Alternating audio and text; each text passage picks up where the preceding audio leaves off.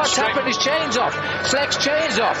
Well, this is terrible. Attenzione, attenzione, fantasticata. Pozor, tady máme Krise Fruma bez kola. Muž ve žlutém ježí bez kola. Just going along. Oh, and here we go. Get across if you can because the 713 to Paris is just about to stop the peloton. Dobrý den a vítejte u dalšího dílu Velofocus podcastu. Tentokrát uh, se budeme zabývat druhou etapou Tour de France, která před chvílí skončila. Uh, dnes je tu s námi speciální host, je to Adam Beňo ze slovenského uh, populárního cyklopodcastu. Adame, ahoj, díky, že jsi se připojil. Zdravím všetkých posluchačov Velofocus podcastu. Máme za sebou, um, musím říct za mě, hodně napínavou druhou etapu Tour, uh, která, aspoň co já jsem tak na to koukala, tak za mě splňovala všechna očekávání, která já jsem od té etapy měla až do úplného závěru, který mě hodně šokoval, když uh, unikl v posledním kilometru a vyhrál uh, Viktor Lafay pro Kofidis po 15 letech. Co ty si na to říkal? Tak uh, bolo to niečo naozaj neočakávané. Tá etapa bola, dá sa povedať, priebeh tých záverečných kilometrov bol úplne šitý pre Jumbo Visma. Wout van Aert sa tam podstate mohol zviesť za svojimi tímovými kolegami, ktorí mu tam pripravili perfektnú pozíciu. Akurát, že ten záverečný kilometr, respektíve posledné dva kilometre boli trošku skomplikované, pretože videli sme tam viacero nástupov. Takisto Matias Skelmoze sa tam snažil spraviť niečo ešte s tým úplným záverom. Možno to trošku rozladilo Jumbo Visma. Vilko Kelderman sa to tam nejakým spôsobom snažil upokojovať, ale Viktor Lafay nakoniec našiel perfektné nohy v tom záverečnom kilometri a pod Šarkanom spustil takú kanonádu vatov, že zaskočilo to asi úplne každého a po dlhých, dlhých rokoch víťazstvo domáceho týmu, ktorý dá sa povedať, že väčšinou odjazdí absolútne anonymné Grand Tour, ale toto víťazstvo si budú v Kofidise pamätať asi poriadne dlho. Já jsem si říkala vlastně úplně přesně to samé, co ty. Já jsem Vauta fan Arta typovala hodně na to, že dneska vyhraje a zvlášť mm. po tom, co v těch posledních kopcích odpadl i Matěje van der Poel, Biniam Girmay zmizeli, tak jsem si říkala, jo, Wout van Aert jsou tam ve čtyřech, to prostě dotáhnou to do toho cíle.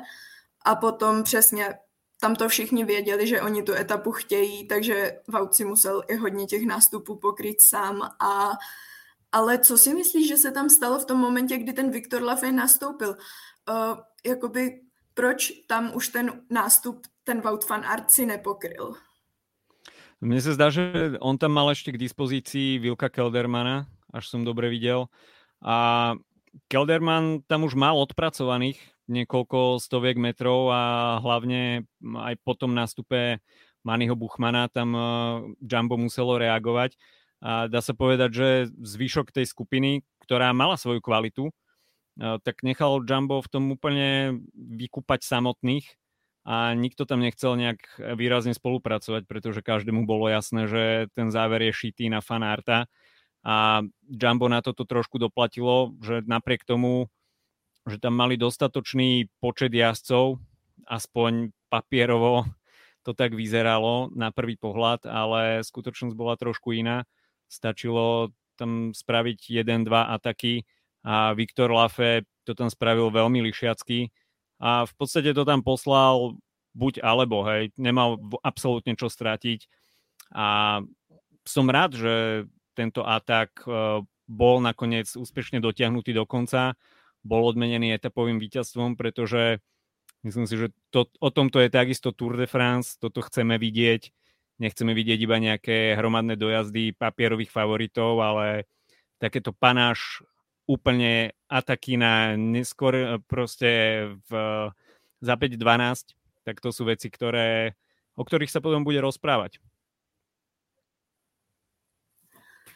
On, Viktor Lafay vlastně už v té včerejší etapě uh, na tom, nebo vypadal, že je na tom skvěle, že mm-hmm. na mhm. tom Côte d'Epic, na tom posledním stoupání byl vlastně jediný, kdo se tam Pogačara a Vingegorda udržel. Uh, pro mnohé překvapivě a dneska, dneska si to znova celé projel. On teda po etapě říkal, že samozřejmě nepřijel bojovat o celkové pořadí a že tedy vyplýtvá klidně všechny svoje síly na začátku, aby získal takovéhle úspěchy uh, etapové.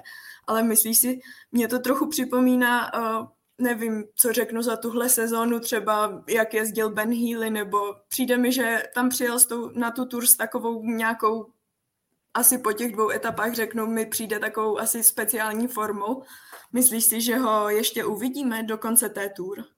Nebo že si teďkon prostě odjel tu svoje skvělé vítězství a už prostě zase budou usilovat s Kofidisem o něco jiného teďkon?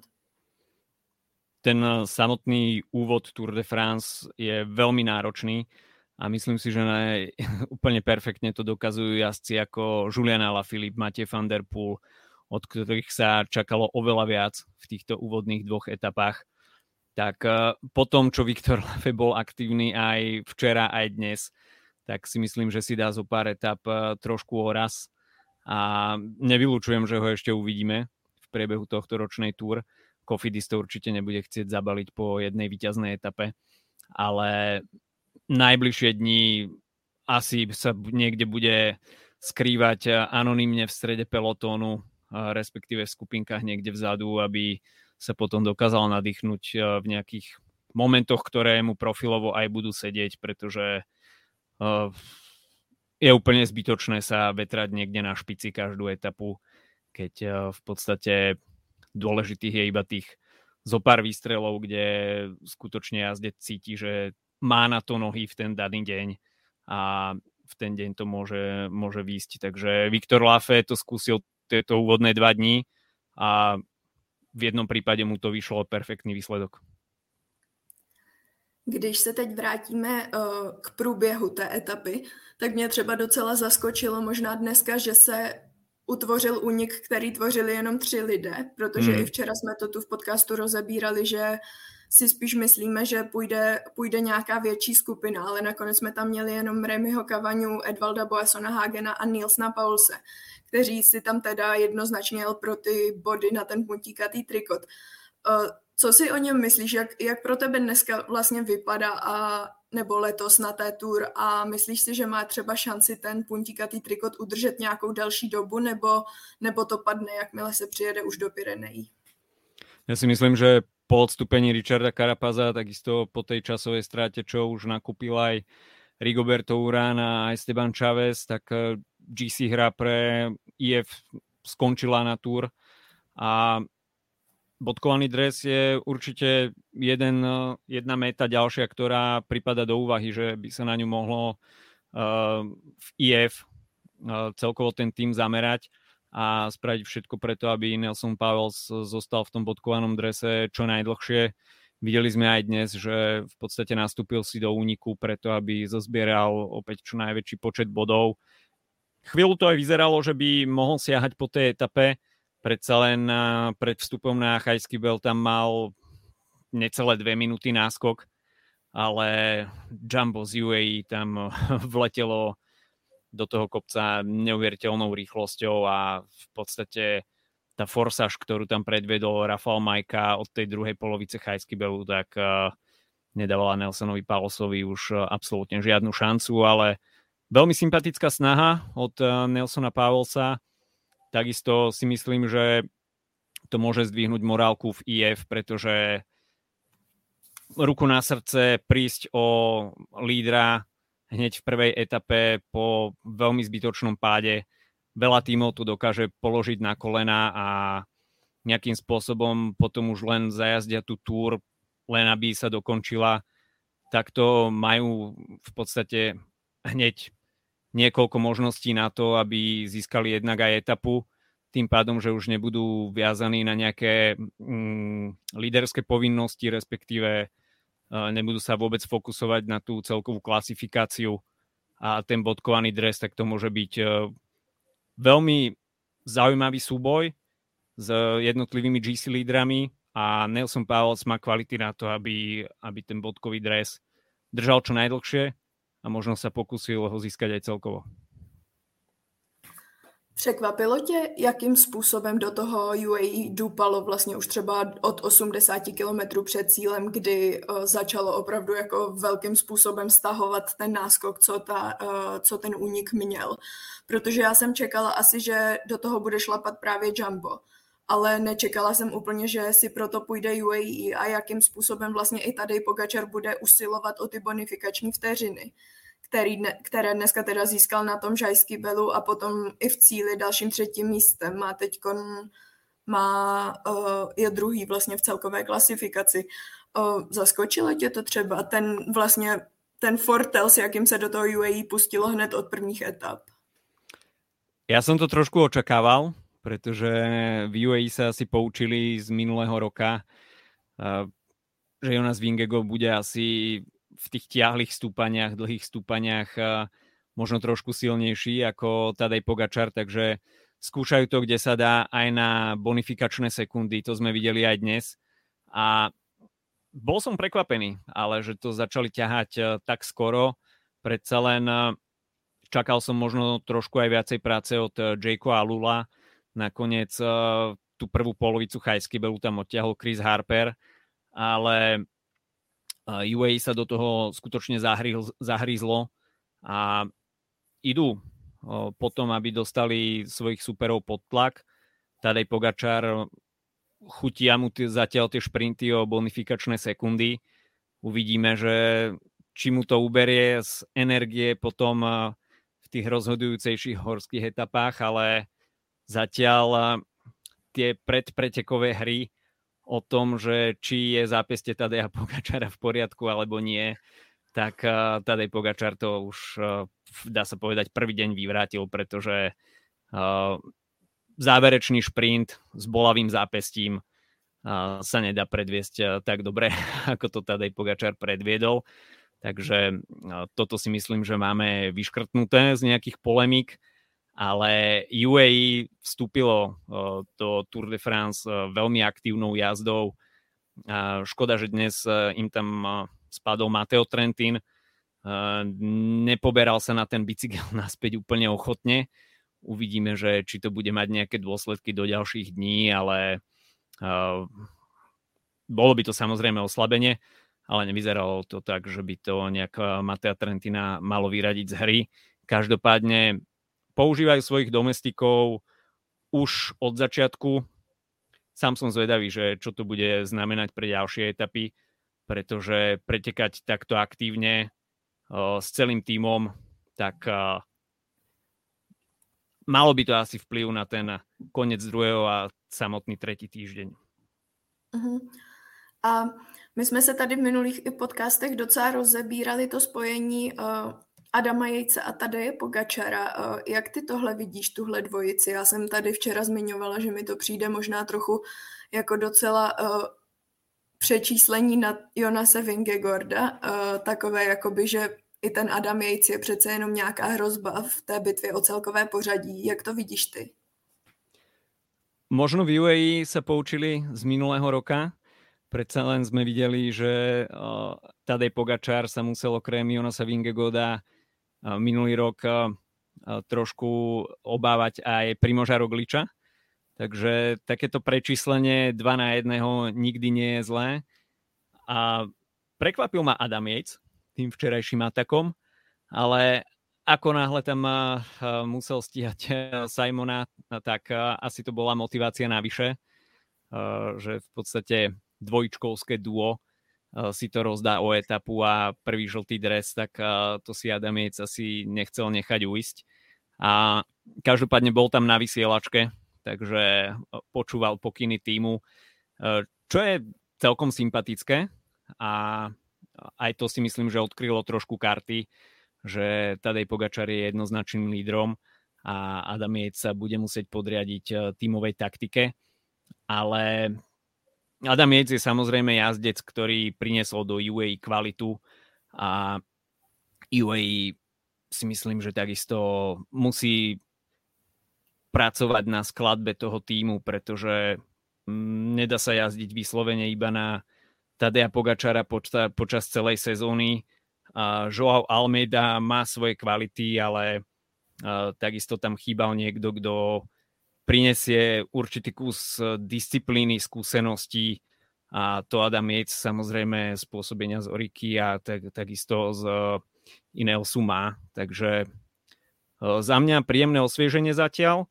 A som zvedavý, že ako bude platný pre UAE na tohto ročnej túr, až sa Tadejovi Pogačar, Pogačarovi nič nestane, tak si myslím, že bude dvorným superdomestikom na stupaniach, ktoré budú rozhodovať.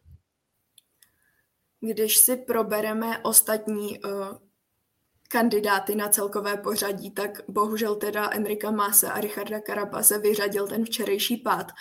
Ale kdo mě uh, hodně zaskočilo, jakým způsobem ztrácí už v těch prvních etapách, tak je Ben O'Connor z Aži kterého jsem vlastně po těch jeho výsledkách před Tour pasovala celkem do role jednoho z favoritů na to pro mě, na ten boj o to třetí místo celkové. A, a on dneska, jestli jsem se správně dívala, ztratil už 58 vteřin.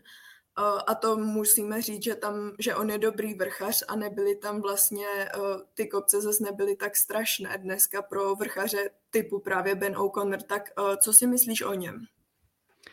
Neviem, či tam dnes eh, mal nejaké technické problémy. Určite tam mal technické problémy po tom páde na kruhovom objazde, ale to bolo ešte dosť ďaleko od cieľa. Musel tam meniť eh, bicykel, tak sa mi zdá, že tam nasadol na bicykel tímového kolegu. Neviem, či potom ešte menil bicykel eh, v tímovom aute, že toho možno zdržalo, ale potom mal možno ďalšie technické problémy, pretože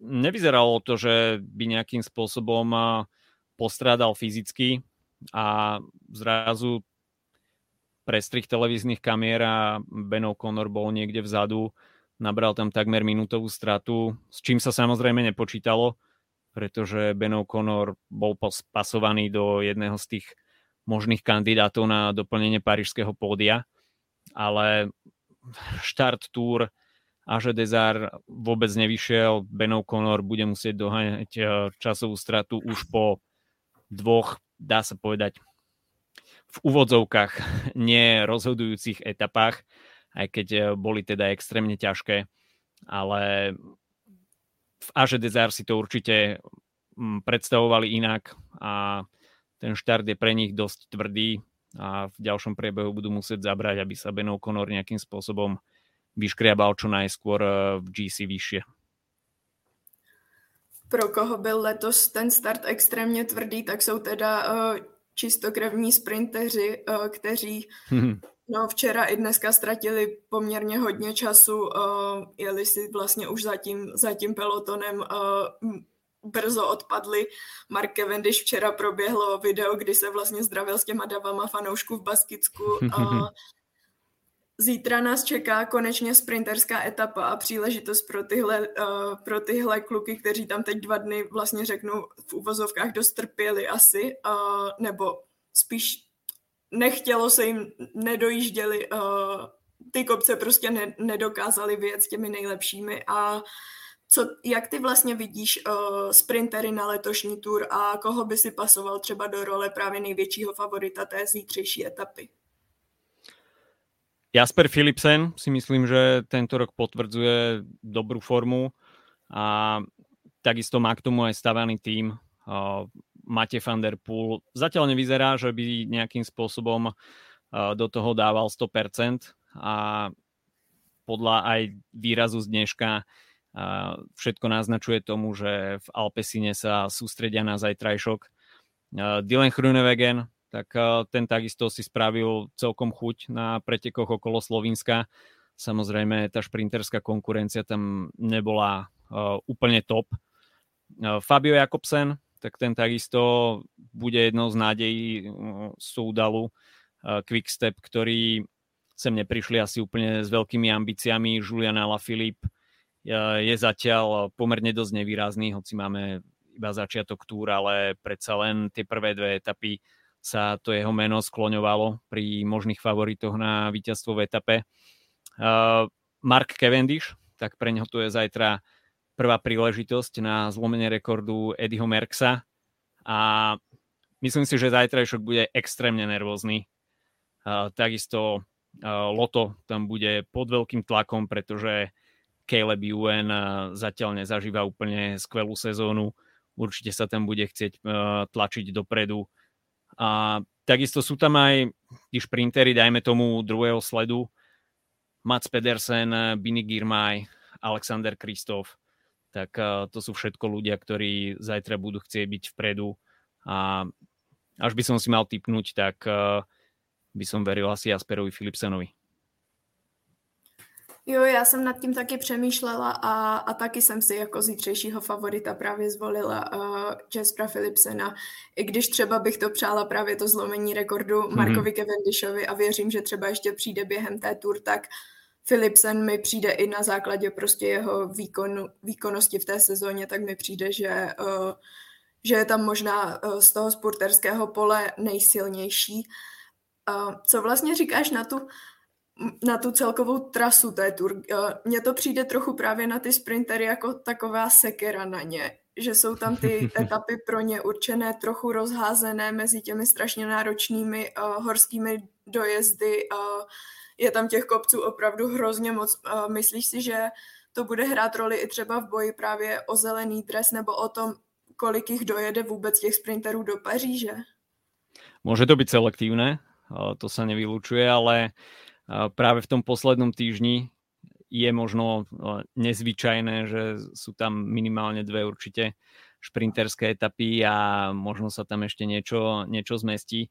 Ale myslím si, že organizátori to celkom sympaticky rozložili, že nespravili z toho takú tú, uh, takéto klasické inferno vrchárske a Giro, uh, kde sa v podstate dva týždne toho v kopcoch nedeje priveľa, ale potom prídu 3-4 extrémne ťažké dni za sebou, kde sa to celé rozluskne. Tento raz je to tak e, celkom rovnomerne rozložené a aj pre samotných fanúšikov si myslím, že je to dobré na uh, také udržanie pozornosti uh, počas celých troch týždňov, pretože predsa len ako náhle jeden týždeň dostane prívlastok extrémny rozhodujúci, tak si to možno aj ľudia tak nechávajú to sledovanie túr, že OK, tak pozriem si tento druhý týždeň, tu sa to rozhodne a, a potom a, Tour de France zasa založíme opäť o rok. A tento raz je to, si myslím, že pekne rozložené. Pre šprinterov to bude určite náročné, pretože budú musieť absolvovať všetky tie výškové metre, aby sa dostali až na Champs-Élysées a tam sa v podstate bude to víťazstvo počítať tak v úvodzovkách dvakrát. Ale Určite to bude náročné pre šprintérov, aj pre samotné týmy, pretože šprintery to sami nedávajú a potrebujú na to viacero ľudí, aby ich pretiahli cez tie horské priesmyky. O to viac som zvedavý, že kto sa nakoniec v tom záverečnom týždni objaví, aké bude, aké bude mať nohy, pretože tá únava sa u šprintérov takisto akumuluje, hoci teda neatakujú popredné priečky v tých horských etapách, ale stojí ich to extrémne množstvo síl a tie kopce ich bolia oveľa viacej ako, ako ľudí, ktorí sú zdatnejší v kopcoch. Takže toto bude takisto zaujímavá linka, ktorá uh, nám ponúkne určité, určitú drámu a Champs-Élysées pre šprinterov nebude zadarmo. Na závěr se ještě zeptám, zítra přejíždí tur uh, tedy už do Francie, končí v Bayonne. Um, docela sociálními sítěmi nebo obecně médii uh, prostupuje v posledních dnech ty nepokoje občanské, které ve Francii panují. Sleduješ to nějak a myslíš si, že je ta trasa tur nebo celé pořádání v reálném ohrožení? Uh, popravde ani neviem, že nejaké nepokoje uh, sú. A viem, že sa spomínali nejaké m, tie enviro protesty. Neviem, či máš na mysli to, alebo ešte niečo iné uh, sa vo Francúzsku deje, ale tak Francúzi sú celkovo známi, že radi protestujú. A, ale uh, videli sme to už v ostatných mesiacoch, najmä teda pri tých uh, enviro aktivistoch, uh, že to vedelo narušiť priebehy pretekov. Tour de France si myslím, že je tak veľký podnik, že pokiaľ sa tam objaví čo i len náznak nejakých problémov, tak organizátori spravia všetko preto, aby to nejak ne, neovplyvnilo priebeh etapy. Samozrejme, z toho davu ľudí to môže narušiť hocikto, takže videli sme, že priebeh etap dokáže narušiť aj banner o myopii a, nie to ešte nejakí aktivisti, ktorí by sa tam na poslednú chvíľku nejakým spôsobom snažili zablkovať cestu. To by bolo samozrejme veľmi nepríjemné. Asi nikto to nechce vidieť, ťažko tomu zabrániť pri tom kvante ľudí, ale organizátor si myslím, že spraví asi všetko preto tých ľudí, ktorých je nasadených do organizácie a starostlivosti o priebeh, respektíve dopravu a blokovanie ciest príjazdov na cesty, tak je tam extrémne množstvo ľudí. Takže ostáva dúfať, že to stane v športových medziach a neuvidíme nič, nejaké rušivé elementy, ktoré by narušili priebeh túru.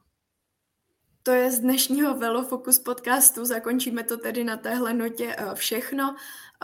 Adame, já ti děkuji, že jsi přijal pozvání a za tvoje postřehy k dnešní etapě a obecně k túr. Ja ďakujem za pozvanie.